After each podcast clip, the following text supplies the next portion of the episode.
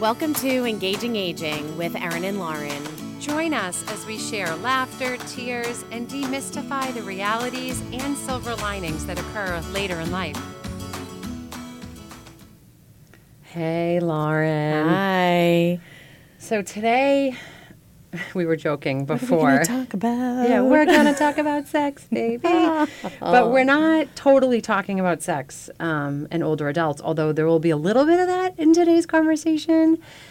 I feel like so many adult daughters are driving right now listening to this, like, I'm not ready. What? Yeah. But it's more about intimate relationships just in general. Yeah, I'd love to just talk about demystifying intimacy. I see this happened yesterday. I was actually at the mall making a return, and I saw an older woman looking at a young woman in front of me, mortified at the lack of clothing that was on the young woman. And we have this like polar divide in our society and our culture between generations. Mm-hmm. And the definition of intimacy is so different, I feel like, between the generations. Mm-hmm. And what I'm referring to today in intimacy, to be intimate with someone is to connect on a much deeper level. Mm. We will talk about physical intimacy, which is equally, if not more important for older adults as it is for all humans. But the lack of clothing on this new generation is not signifying intimacy or sexual relationships. It's just a whole different way. Intimacy following the trends, maybe. I don't know. Intimacy was as meant to be in this conversation today for this podcast is about the lack of deeply connected, intimate relationships between partners. Most older adults have either, one, lost that spouse. Mm-hmm. They have not had a deep emotional, intimate relationship or physical intimacy in quite some time since the loss of a spouse, or they've stepped into caregiver role mm-hmm. for their spouse mm-hmm. and are missing the relationship they once had with that spouse because their relationship has now been redefined in a new way. And we just don't talk about it. We don't. So intimacy can actually be not the lack of intimacy. Could be not having the 4 phone calls that you used to have from your mom, right? Like you're not. Yeah, you think about that's a great example. So a mother-daughter relationship.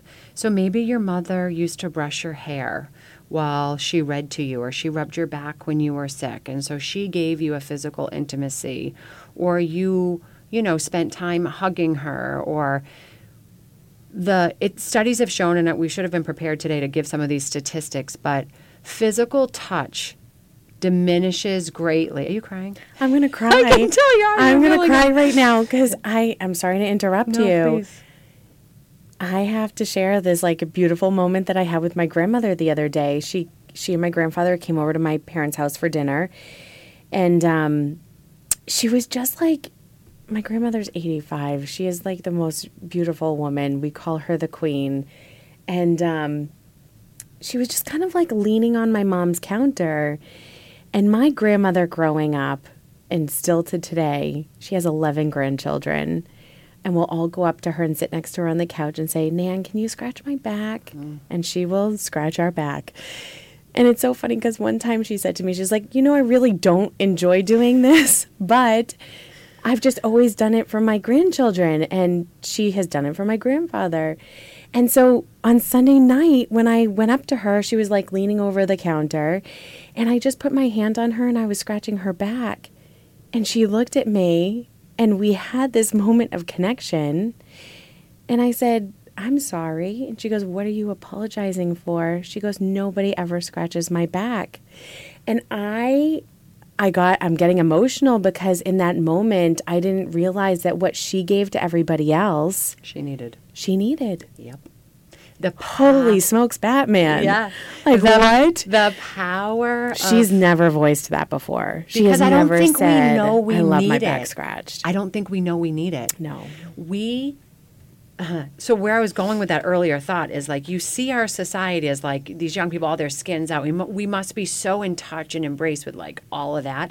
But we're really not. We don't talk about the human need for physical touch, for intimate relationships. Deep human connection is a basic need for all of us and our overall well-being. And so when you look at an older adult, many of our clients, not all, but some of our clients, who don't have intimate relationships, who don't have physical touch in their life, and it's a basic human need that's not being met. If you look at any older adult living in a care facility or community, usually the only physical touch they're getting is personal care. And that is complete opposite of their whole previous life. So the time that's the one thing they did for themselves that was not part, you know, they bathed themselves or dressed themselves. They had compassionate touch through the stroke of a mother, you know, scratch on the grandmother's scratch on the back, or sexual relationship with their partner. And now they get none of that, and the only physical touch is during personal care. So I feel very strongly that we can be change agents in this aspect of talking about the importance of it. We talked about the adult daughter rolling her eyes. I've had so many client meetings with adult children who are, quote unquote, disgusted by hearing about either their parents. Okay, yeah. So I'm going to TMI right now. I'm sharing a lot of personal information. I'm just thinking about all the stories that we've talked about before on what we see. It's beautiful. So my grandparents retired in their 50s to Florida. So they were really young when they moved to Florida, and I spent a lot of weeks during the summertime down in Florida. And my grandparents, every single night, skinny dipped together. So they had a pool and they had a hot tub. And we always knew that that's what happened. I think they said, like, don't come out here. But of course, you know, children are curious. And so I remember being a kid completely disgusted by the fact that my grandparents were naked together out in the pool. As an adult, I was just talking to, who was I talking to about this last week? But as an adult, as a married woman of 13 years this month, that is so beautiful that they kept that intimacy between them.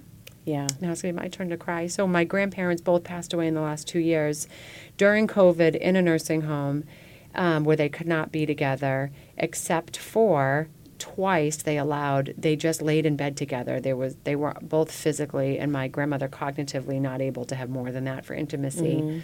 But they shared an intimate moment twice of being together, just cuddling in bed together, which was so important.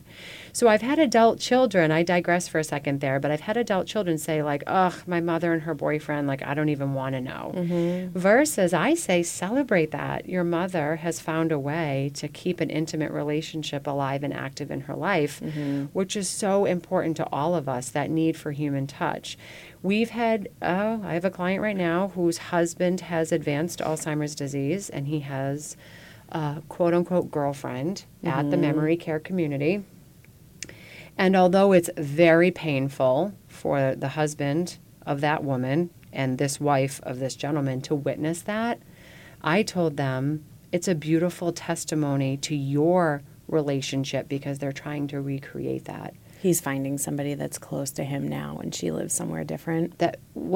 She's there every day, but he doesn't remember who his wife is. So he's replicating that void by having an intimacy with someone else. That's beautiful.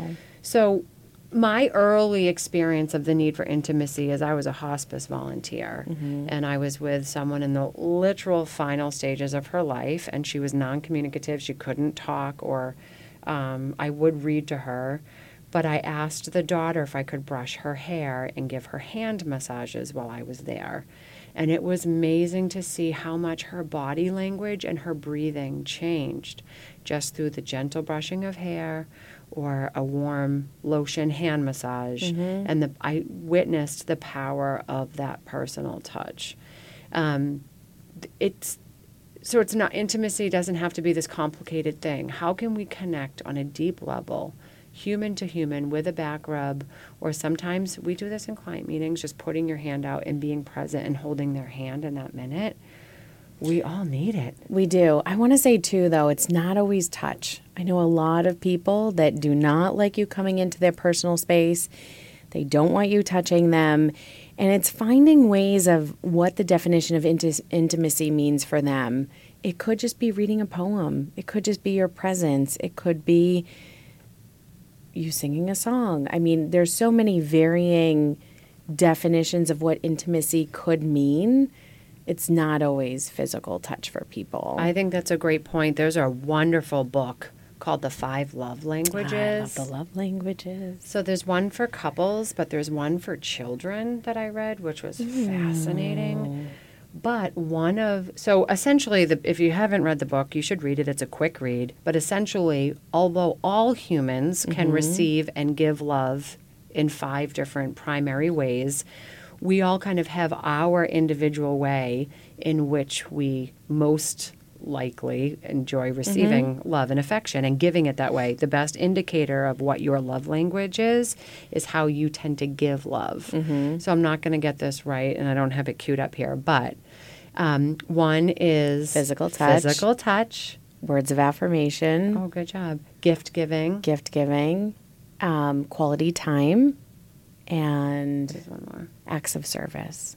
Nailed it. Shit. Lauren Watts, you just crushed that. Okay. You want to know why? I'm trying to learn the different love languages of the people around me, because the way that I give love is not always the way that people receive love. So I need to know and be in tune just as much as you on the other side of me right now and how you receive.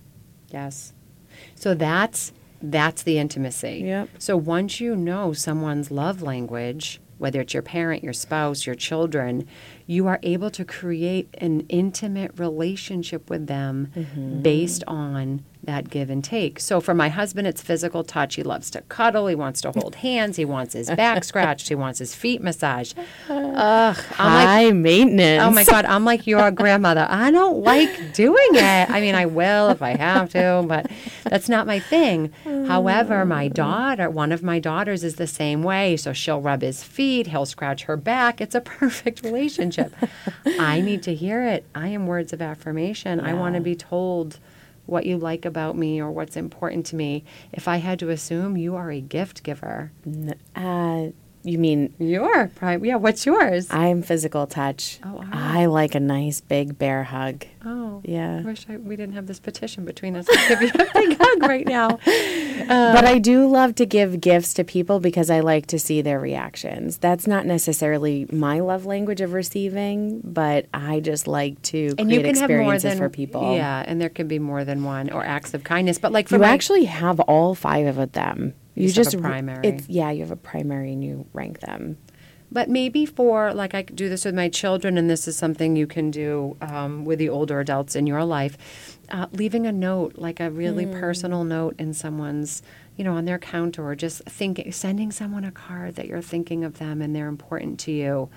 That starts to create an intimate relationship between 2 people, and we cannot devalue that or underestimate the power of intimacy. I walked into the office the other day. I was sitting at my desk having a day for myself. It wasn't that great of a day. It was a bit of a challenging day. And I looked up, and on our whiteboard, you had written, "You are loved," with this heart. And it was so big and like in your face in such a gentle, kind, loving way. But on some level, I swear to God, you knew that I needed that at that moment in that day. I don't know what your reasoning was behind it, but I needed that. So yeah, to your point, there's so many different ways that you can do that for people and spread the love. And get clear. Sometimes you need to ask for it. Like if you are feeling a lack of intimate relationships in your life and you're feeling a little down and out, maybe read this book or just figure out what you need to fill that void, and then assess who's in your life that may be able to help with that. It's not about looking for others to make you happy or give you happiness, but it is about a self-assessment and finding out what you need and then starting to give that out. When you give out into the universe what you need, you will receive it tenfold back. Or bringing more of that just into your life. Like, have you been not allowing yourself to have that for some reason? Go out and get it. Yeah, buy yourself the flowers. If you feel like you want someone to buy you. I buy myself a thing of flowers every single week. There's no guy knocking down my door to bring me flowers, but it makes me happy. Yes, you know what you deserve. Yeah. So if you're feeling a void or a hole, start to fill that for yourself. Do those things for yourself that create an intimate relationship with yourself, and then you're modeling that and allowing that action to come in from others around you. Mm-hmm. Give yourself a warm bubble bath, or take yourself on a dinner date to the movies, or whatever it is. Guess what? You may meet a single person next to you, even if it's just a friendship that is sparked through someone else being in the same boat that's looking for that intimate relationship in that same experience. Who knows what's out there? Just, you don't have to be a victim to your circumstances. Mm. Go out there and get it. There's a life to live regardless of the stage you're in or the age that you're currently at. You know, sometimes, too, I'm thinking about this in my mind right now, but we walk into memory care communities a lot, and we see older adults that have cognitive impairment with the baby dolls or, the fake pets. But I'm sitting here thinking, in those moments, those things were once a reality for them. And an intimate experience. And they are yearning for that again. I mean, so many of these communities bring in pet therapy and all of that, but there is nothing like holding a baby or holding a pet the way that you once did. And sometimes, we just need that back in our life to feel that physical connection or intimate connection on a level that we once had. And it's not that hard. If you are a mother to a baby or a grandmother to a grandchild, please bring those children out into the world. Mm. All of these senior living communities, nursing homes, they need you. They need the energy from those children. They need the pet of that dog. Mm. Get out there. We need to do a better job of a society supporting older adults. What do they say? They judge a society based on how they treat their elders. Mm. I would give our country an F. So we all need to do better. Get out there, be present, be available to others who need you, and try to create more intimate relationships in your life. You will improve your own life tremendously through that experience. Can I have a hug now? Yeah, you can. Thanks for joining us today. And we are going to talk more about sex and seniors in another podcast. Let's talk about sex, baby. Have a great time, everyone. Thank you for joining us today. To continue the conversation, follow us on social media at Dovetail Companies or visit us online at dovetailcompanies.com. And remember, change can be difficult. Aging doesn't have to be.